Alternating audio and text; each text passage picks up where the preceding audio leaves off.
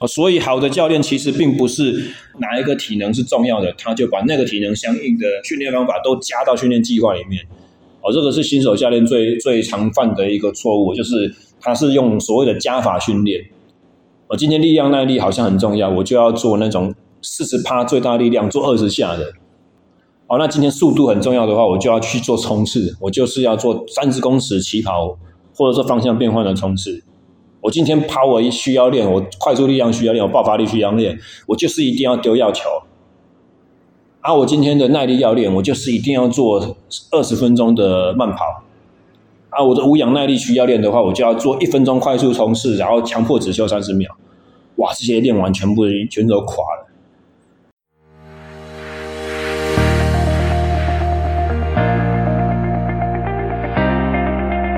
大家好，欢迎收听第六集的 SSE 训练漫谈，我是廖教练，业余自行车选手、攀岩爱好者、运动按摩师，以及有六年工作经验的一对一私人教练。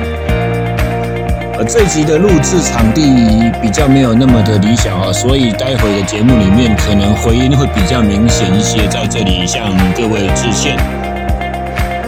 SSE Interaction 的这个品牌名称呢，已经出现有超过四年的时间了。而在这四年当中呢，有三年是以工作室的形式去存在的。在这期节目里面呢，会谈到一些关于这个名称的由来，而它与体能训练的一些基本原则有着密切的关系。以下欢迎收听。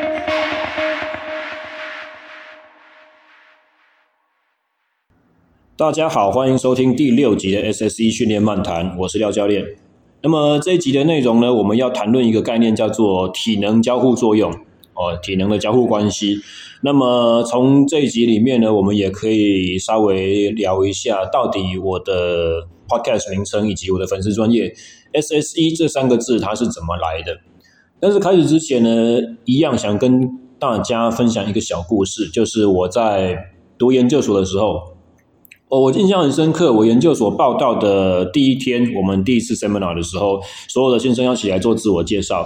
那么，因为我们是国立体育大学嘛，然后我们是竞技竞技学院底下的。所谓竞技学院，就是有很多的运动员，他在大学时期他是以选手身份，呃，应该是说很多选手在大学时期他是会以学生身份持续的去进行一些重要的专项训练。那么，在竞技学院底下，我们会有所谓的球类系、陆上系之类这种。那底下主要的成员们呢，其实就是运动选手。那么，在考上教练研究所之后呢，许多从这些选手之路一路练上来的选手们，他们当然有着各自所最擅长的比赛项目。哦，这个我们俗称做叫做所谓的专项。新生聚集在一起，第一次的 seminar，大家都。呃，当然就是进行一个简单的自我介绍，这个是不免俗的，所以你就会看见一大堆这个资深的参加过好几届亚运啦、亚锦赛啦，甚至有一些可能是有在国家训练中心奥运培训队待过的选手们，他们会起来介绍说，呃，我是空气手枪项目，或者说我是蜻蜓水球项目，或者是我以前是练田径，哦，或者是我以前是篮球选手。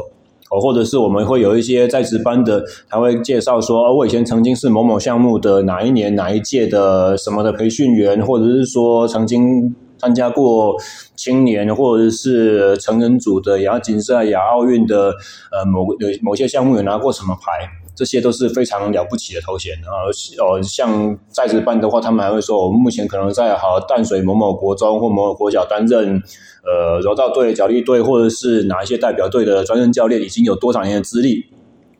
讲出来当然是一长串的。那对我这种就是只用考试分数考进去的一般生，听起来就很差。所以各位想。我在我们那次自由介呃自我介绍的时候，在我们那一次的 seminar 第一次 seminar 大家自我介绍，哦，当他说我是譬如说现代五项，或者说我是空气手枪的选手，那可可想而知嘛。他如果教练所读完了之后，他出去就是教打靶的，打空气手枪或者是空气步枪这类射击项目类的选手。那么我如果是射箭选手出身的话呢，很自然我往后的生涯之路，我就是我读教练所出来就是当个射箭的教练。啊，如如果我以前是练田径，想当然了，我就是带一个田径队，那我就是田径队的教练。我如果是篮球的，我如果是棒球的。我如果是棒球队选手出身的话，有特别是我以前如果是投手的话，我以后可能会是一个棒球队的总教练，或者是在一个球队底下的投投手教练。那么像我一样没有很扎实的基础，没有很明确专项可以讲出来的人，我到底要成为什么样的教练呢？当时会有一点点的困惑。我在我的概念里面，我就是来学一些基础的背景知识，我没有。其实可能对自己的心情没有准备的那么的完备，就是说，哎，我一口气会跳进就是一缸子很多头衔很厉害而且经历很丰富的选手群里面，而且每个人的背景是如此的不同。那么这就带到了我们第一次上训练学，我有一门科目必修课硕一上学期。必修的学分叫做训练学，在训练学的课堂上面呢，老师问我们说，哦，他会要求每一位同学去介绍自己的项目嘛？那当每一位同学讲出自己的项目的时候，他会丢一个问题出来问在课堂当中的所有人说：好，这个项目的体能你们要怎么练？好，这个项目你要怎么练？譬如说蜻蜓水球。他就会问所有人说：“来，这个体能关键体能是哪哪一个哪一个项目？”哦、可能有学生有有学生就会开始胡乱作答，说：“啊呃，爆发力。”呃，有些人会说耐力，有些人会说：“呃，就是划桨的技术，呃，控球。”有些人会开始讲心理素质。那、当然，有一些认为是被老师认可是好答案的，他也不会直接夸你，他就是说，呃，接着你的话话头下去讲，譬如说，如果你说的是耐力的话，他就会开始问说，好，耐力，耐力，什么叫做耐力？什么叫做所谓的耐力？好，轻艇水球一起一局多少分钟？然后他每一次短冲刺大概维持几秒？好，你所谓的耐力，你到底是什么样子的耐力？一一一大串连珠炮一样的问题，把我们问得东倒西歪。那如果我们回答的跟体能不太相近的，譬如说我们讲的是心理素质的时候呢，还会被刮胡子，会不会说心理素质叫做所谓的体能吗？你这四年大学四年当选手，你都当到哪里去了？心理素质叫做体能啊之类的这样子的这这这样子的很尖锐的这种提问。但是总之在这堂课上面给了我一个很深刻的印象，就是说其实我们。要做教练的，尤其是像我一样，目标是日后出来在业界当一般的体适能指导教练。我们所需要有的能力，不能只限于我们自己的背景。啊，换言之，我们必须要，比如说，今天有一个练羽球的选手找上我，我在一般的商业健身房找上我说，我想要我打球打得更好。我的第二局我比较不容易衰，我我我的体能比较不容易衰退。我的下半场我的体能比较不容易衰退，我可以跟上对手的节奏。或者是说我容易膝盖痛，我复健科医生叫我说强化我的肌力，我要怎么强化我的肌力？我要用什么样子的方法来练我的肌肉？啊，我蹲举都蹲很重诶，我肌我肌力难道会不好吗？教练可不可以帮我？或者是说，譬如说。呃，拳击手甚至综合格斗选手，还问说，我们的项目又需要爆发力，哦，又需要在场上每一回合跟人家缠斗五分钟的耐力，哦，又需要每一回合中间的休息那个恢复一分钟，我们要很快能够把气息调整回来，然后我们打击速度要快，我们的反应要好，我们有很多灵活的脚步位移，然后我在日常训练中，我要如何应付这么大的训练负荷量？我有很好的技术教练，我的巴西柔术有八柔的教练，我的力技我有拳击教练和泰拳的教练，我的一些格挡防身的关节技，我甚至有一些传统中国武术的背景。但是教练，我的体能，我的体能怎么办？我要怎么样把自己练成一个体能怪物，让我的对手跟我的技术在差不多情况之下，我可以用体能去压制对方。像这样子的人找上你的时候，身为一个所谓的教练，就是一般在健身房里面工作的教练，你必须要能够解决他的问题，你就没有办法说啊，我以前没有练过格斗，我不是武术选手，所以我帮不了你。这是没有办法托词的。相对的，你必须要换个位置去想象这个项目的特性是什么，这个项目的体能必须要能够归类在哪几个面向，哪些数值对他来讲是最重要的。哦，这个项目你要怎么练？比如说，我们以前在课堂上一样，同样那堂训练学，我们讨论很多呃模拟的情境，譬如说其中一个训练的时候成绩很好。但是上场之后表现不稳定，请问这个体能要怎么练？哦，很多同学会掉在一个窠臼里面，一直转不出来。就是说，这个就是心理素质不好，这个就是心理素质不好。也许这个选手他就是心态不稳定。我们要透过运动训练学，我们要透过智商，我们要透过意向训练这些很多心理的技能去强化他。哦，但是这个时候老师就会放一些欧洲的，比如说射击射箭，呃，空气手枪的选手训练影片给我们看。他们的教练会叫他们早上去慢跑，然后慢跑完跑完一圈回到原地之后呢，教练会拿出一个手表来计时，然后又伸出两只手指头去摸他的脖子去测心跳。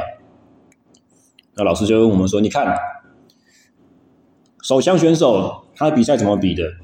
站在原地，手拿枪起来。”瞄准扣扳机放下来，拿起来扣扳机放下来，这都是很模式化的动作。他又不会喘，他又不会流汗，他又不会累，为什么他要练慢跑？用这样子的方式，慢慢的让我们去稍微的有呃一点点思维，就是说，原来有些体能训练，它透过了哪些机制可以影响我们的身体，影响我们的心理。哦，以刚才耐力训练的例子，当我们做了低强度的耐力跑。它会让我们的神经比较容易进入到安静放松的状态，而这个是跟副交感，我们所谓的副交感神经的活性提升有关。之后我们在讲耐力的相关单元，会比较专注的去提到这些循环呢。总之就是，你看空气手枪的选手找上教练说我要练体能的时候，你要能够去想出他的需求是什么。你要能够知道什么样子的体能训练能够改变他，你要能够知道他这个项目应该怎么练。我不会教手枪的技巧，我不会教扣扳机，我不会教瞄准，我不会教身体的站姿，但是我可以知道他在我手上，我用某种体能训练的方法，我可以改变他成绩，或者是不要说改变，我可以提升他的稳定度。我们换一个例子讲。今天如果是篮球员的话，找上你，而且我们讲的不是一般就是呃四号街头逗留的篮球员哦，而是譬如说，假设今天是个国中生或一个高中生，他的父母对他有很大的期望，他们的校队训练，父母觉得可能不是很扎实，他希望加练，另外加练，这个时候他找到了在坊间健身房工作的我，他来问说，教练，我怎么加强我的小朋友的体能？这个时候，针对篮球员，你要怎么练？哦，一样，我不是篮球专长的，我连国高中体育课打篮球都打得很好，就是因为球类打不好，我才去骑脚踏车嘛。脚踏车很简单，不需要手眼协调，不需要肢体的这些动作啊，不需要跑动，我就是两只脚一直踩就好了，体能定胜负。所以，如果碰到一个篮球员的话，我要怎么加强他的体能？一样嘛，你要知道篮球员需不需要速度？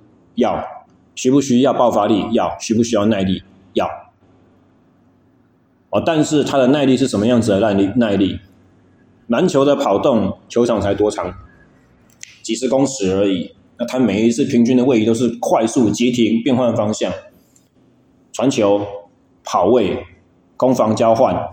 而，在每一次得分或者说球出界的时候，他就会有一次节奏。稍缓，甚至可能是教练喊暂停的时候，所以以他们的特性来讲，是快节奏的，很高爆发力，但是马上就得到休息，在这个休息的时候要能够得到很适当的喘息和缓和。所以篮球的耐力，它的练法就应该是重复的快速冲刺和足够的休息，譬如说二十至三十秒，二十至三十秒这么足够的休息时间，配合五秒以内的高速冲刺。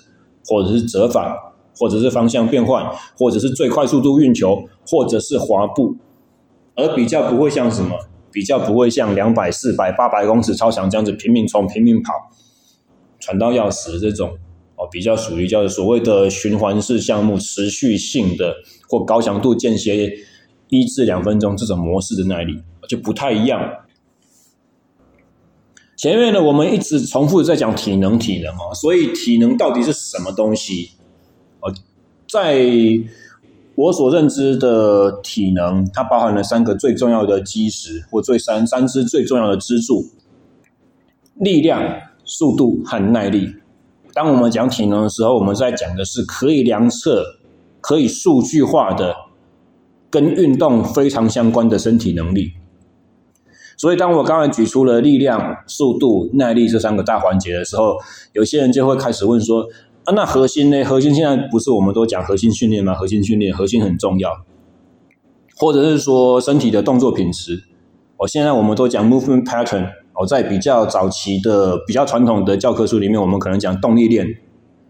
哦，或者是说呃稳定度，还是说我们的柔软度，或者是 mobility 可动度。还是说我们的协调、我们的敏捷这些东西，这些到底算不算体能？这些也都是身体能力啊，跟运动非常相关的啊。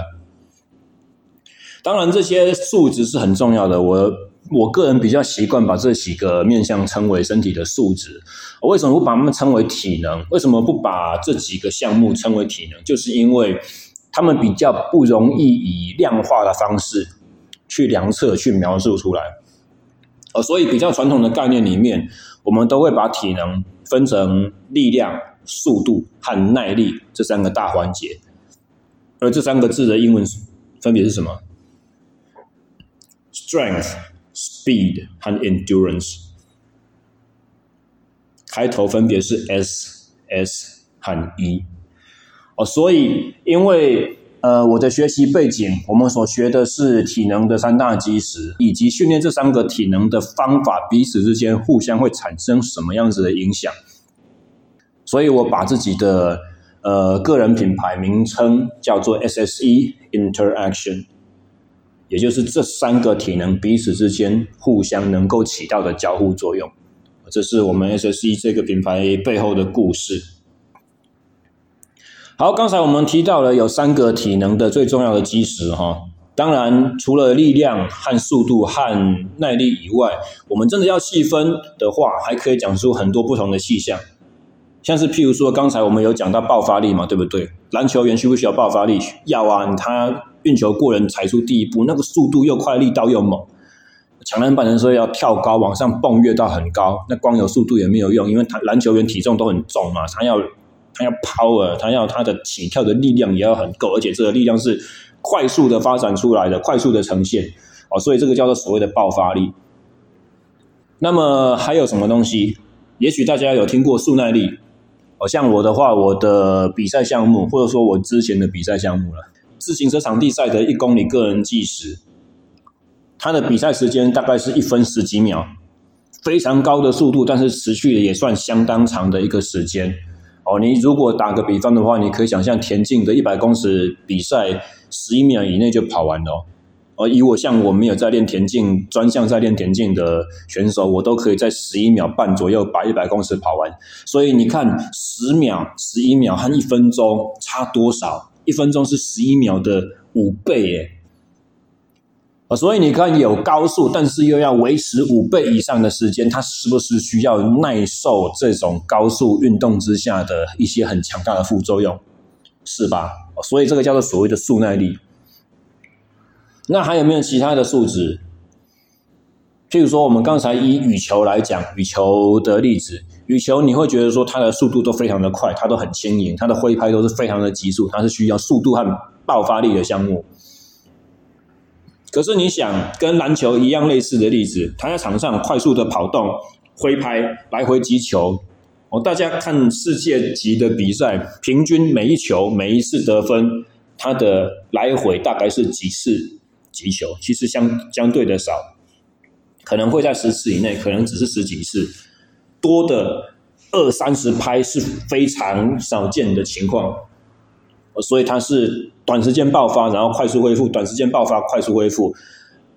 而在每一次这个快速爆发的时候，它的力量是不是很大？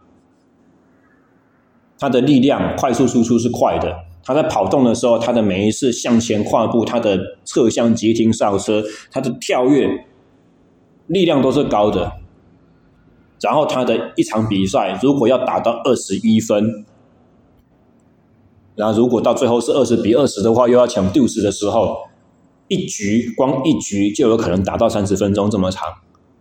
那这个三十分钟以内，它要做多少次的这种极高力量、极快速度的输出？所以有力量的情况之下，它是不是需要耐力？也要哦，这是快速的力量耐力。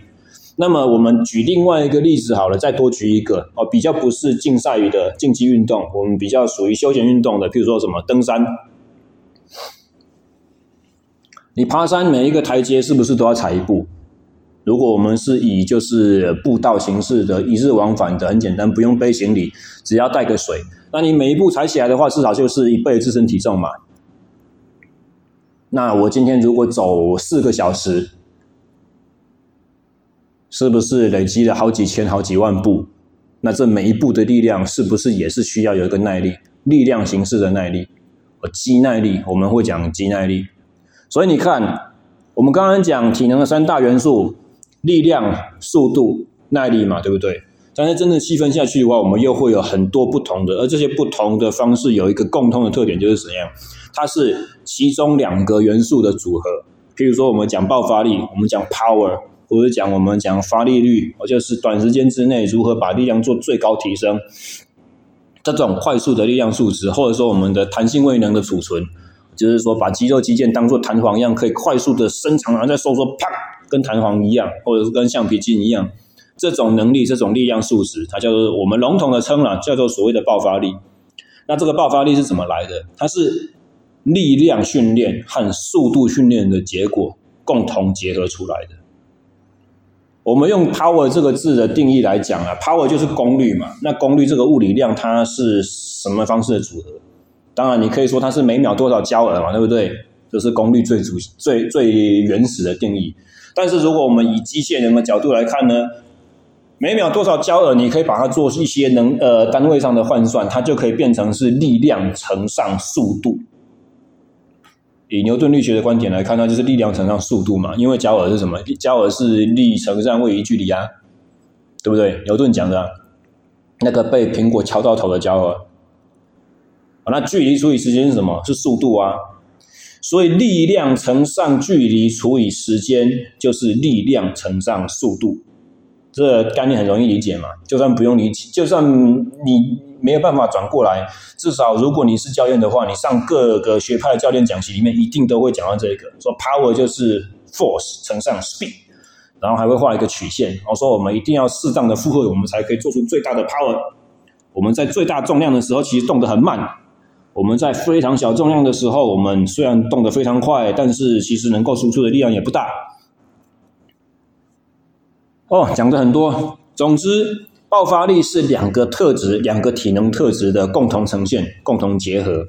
所以，当我们没有办法直接做爆发力训练的时候，我们可以去做最大重量的力量训练，我们可以去做最快速度的速度训练，譬如说冲刺跑，譬如说，如果是以拳击手来讲，就是五秒之内的连击，我们以动作重复的频率。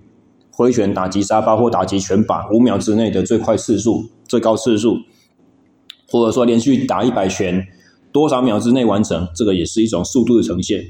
哦，你可以用力量和速度的组合，去把爆发力的训练效果给练出来。而这个就叫做所谓的体能交互关系，两个可以组合出一个。那么像刚才我所谓的速耐力呢，我场地。一公里个人计时，或者说田径的四百公尺、八百公尺、一千五、三千、五千，呃，这种项目的耐力非常高速，又要能够恒定，又要能够抵抗衰退的这种能力，哦，所谓的速耐力，它就可以用什么？用速度和耐力去组合出来。尤其是这边所讲的耐力，是所谓的比较短时间的哦，无氧耐力，以无氧糖酵解。高强度的这种耐力，譬如呃，举个例子，生理学上面一个非常著名的检测方式，十二分钟持续跑，所谓的 Cooper Test。大家都知道，十二分钟持续跑嘛，你十二分钟最快速度跑完的距离，可以有效的做你个人的无氧耐力，或者是说 VO2 max 最大摄氧量的一个预测指标。能够跑得完三千公尺的人，就算是优比较优秀的运动员。两千八以下或两千五或两千公尺，它就会有一个比较不同不同的等级。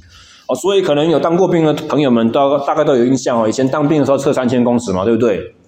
好像是不管你大致上就是二十五、二十八、三十岁上下的兵，差不多要印象中应该是十四分钟至十五分钟跑完才能算及格嘛。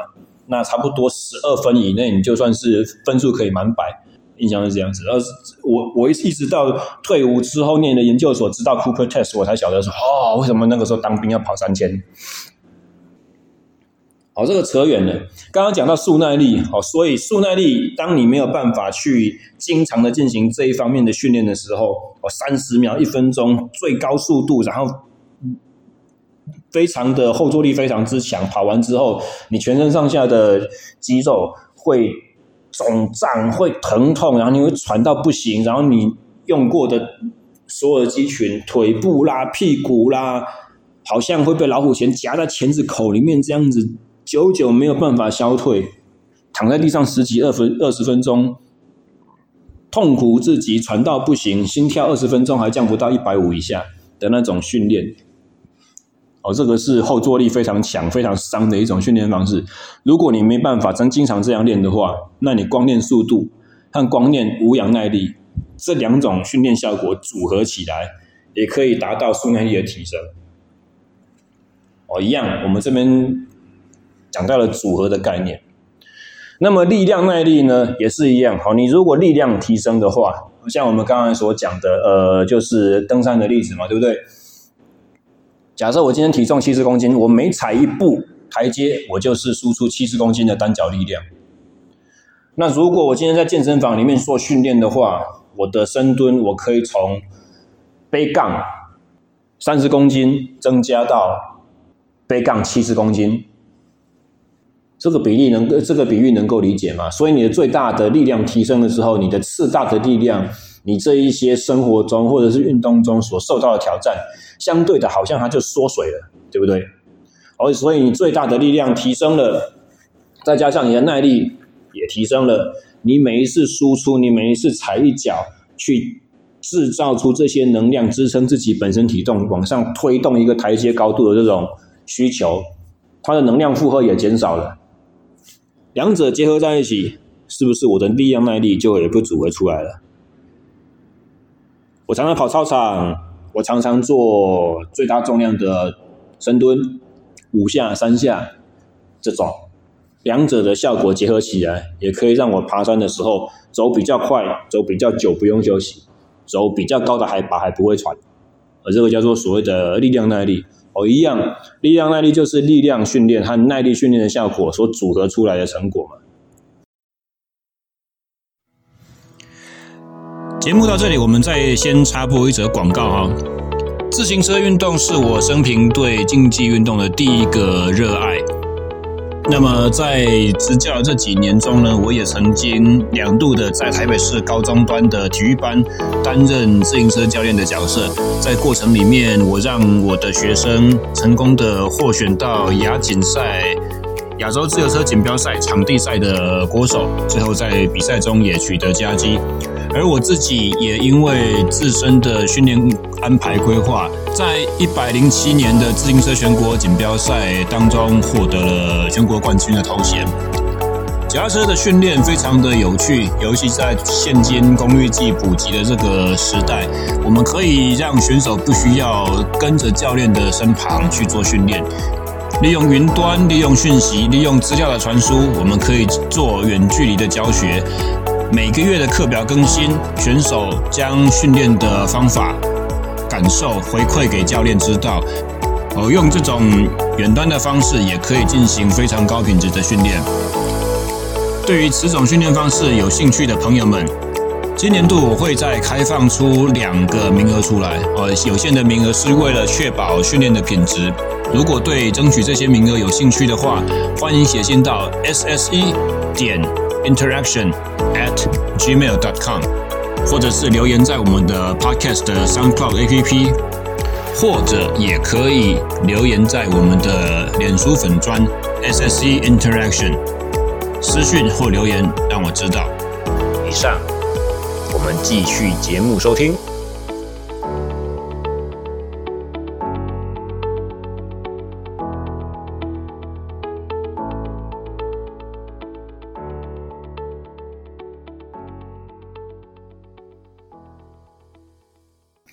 我们这边所提到的，除了就是说两种训练方法可以组合出他们中间的那种体能特质以外，我们还要得到一个什么样子的概念？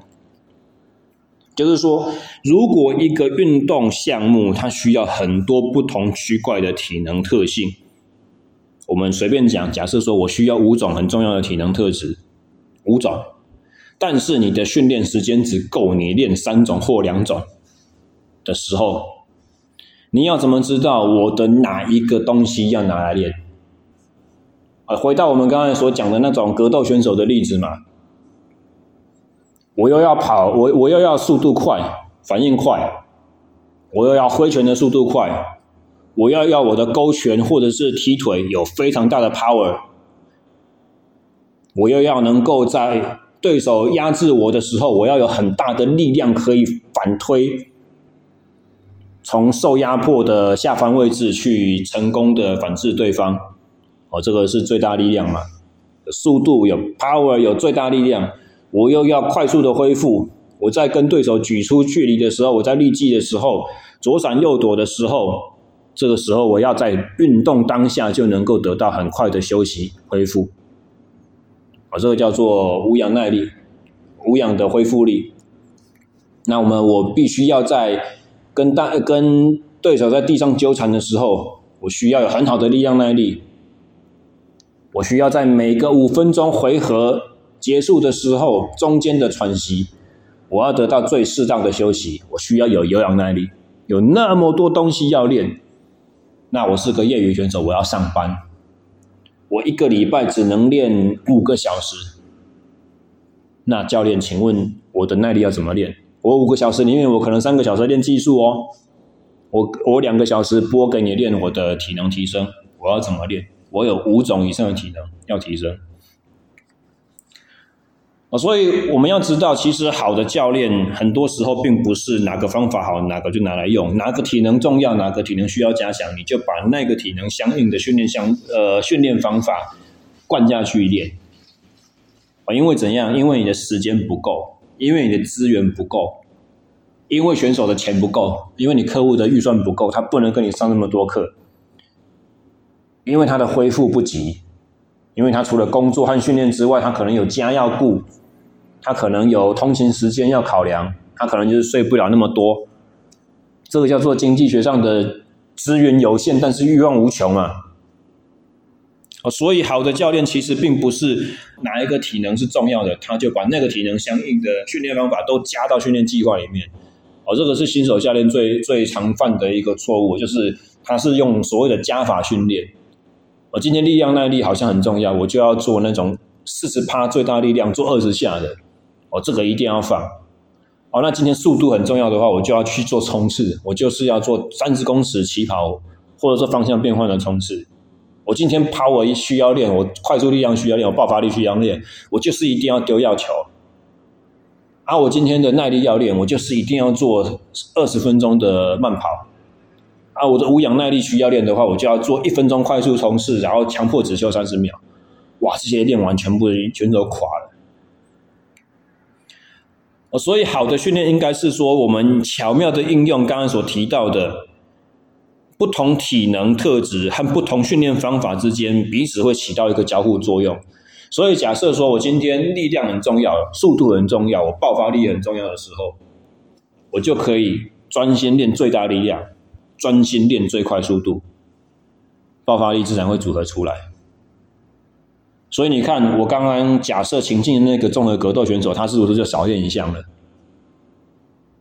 他没有去丢药球，没有去做奥林匹克举重。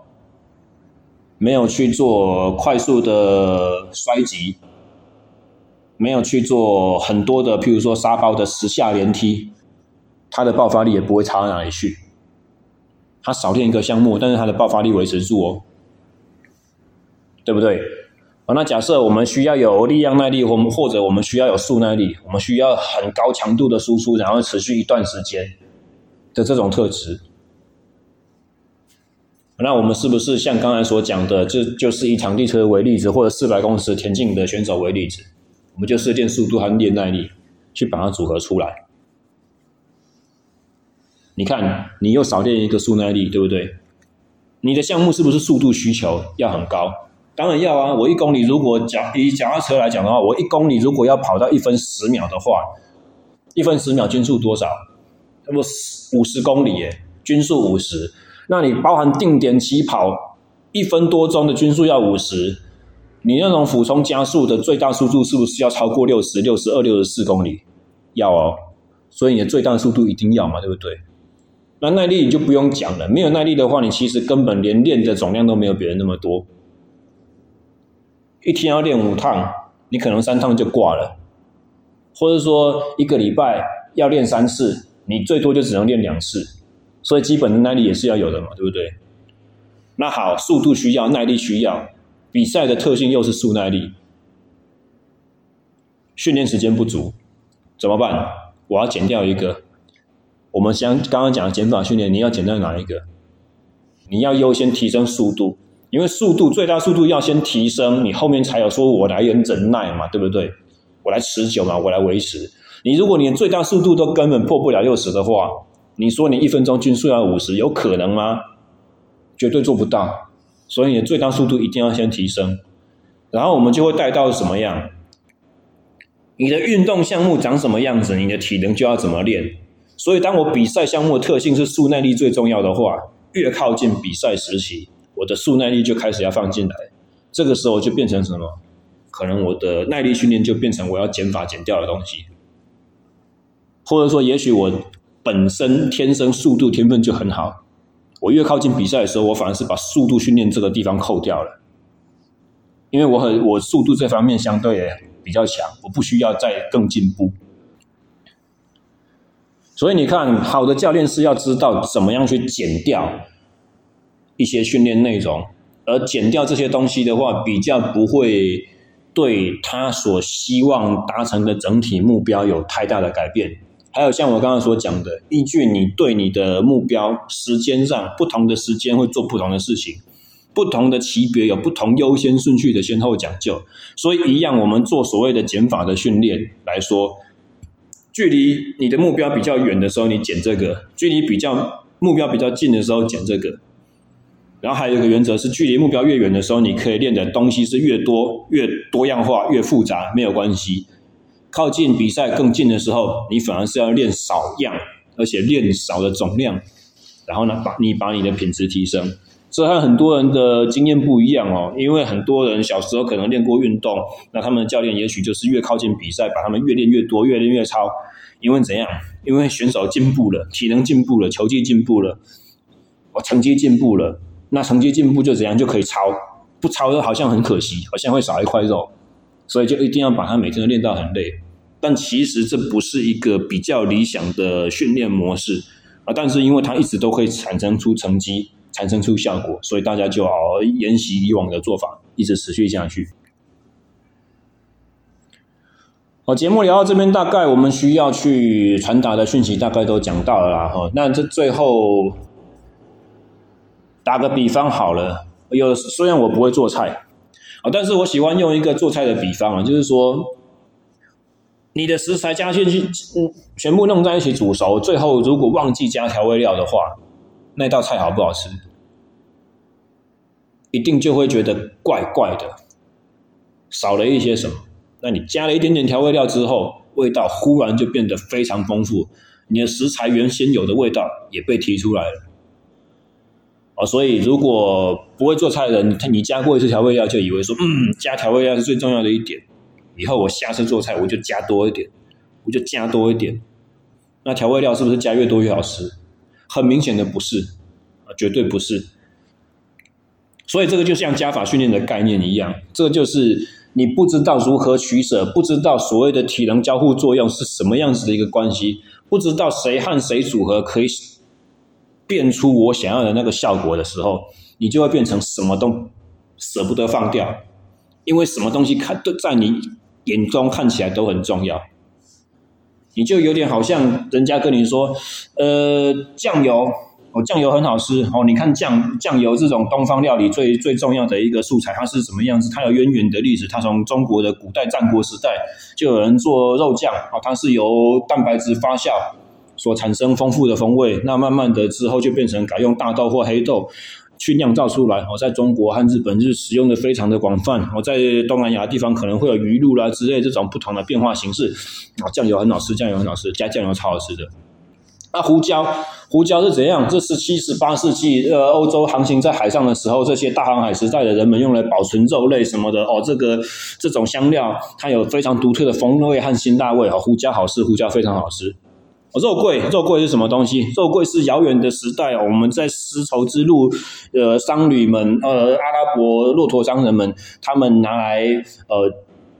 送给欧洲的一些国家的皇室，或者说进贡给中国的皇帝，非常珍贵的一种非常异国风味、非常丰富的食材哦。他们会把他们取得这个肉桂这这一项香料的过程，加油添醋，吹嘘的好像万分艰辛去哄抬价格，好像一样重量肉桂等于一样重量的黄金哦。这肉桂真的是非非常香，非常好吃。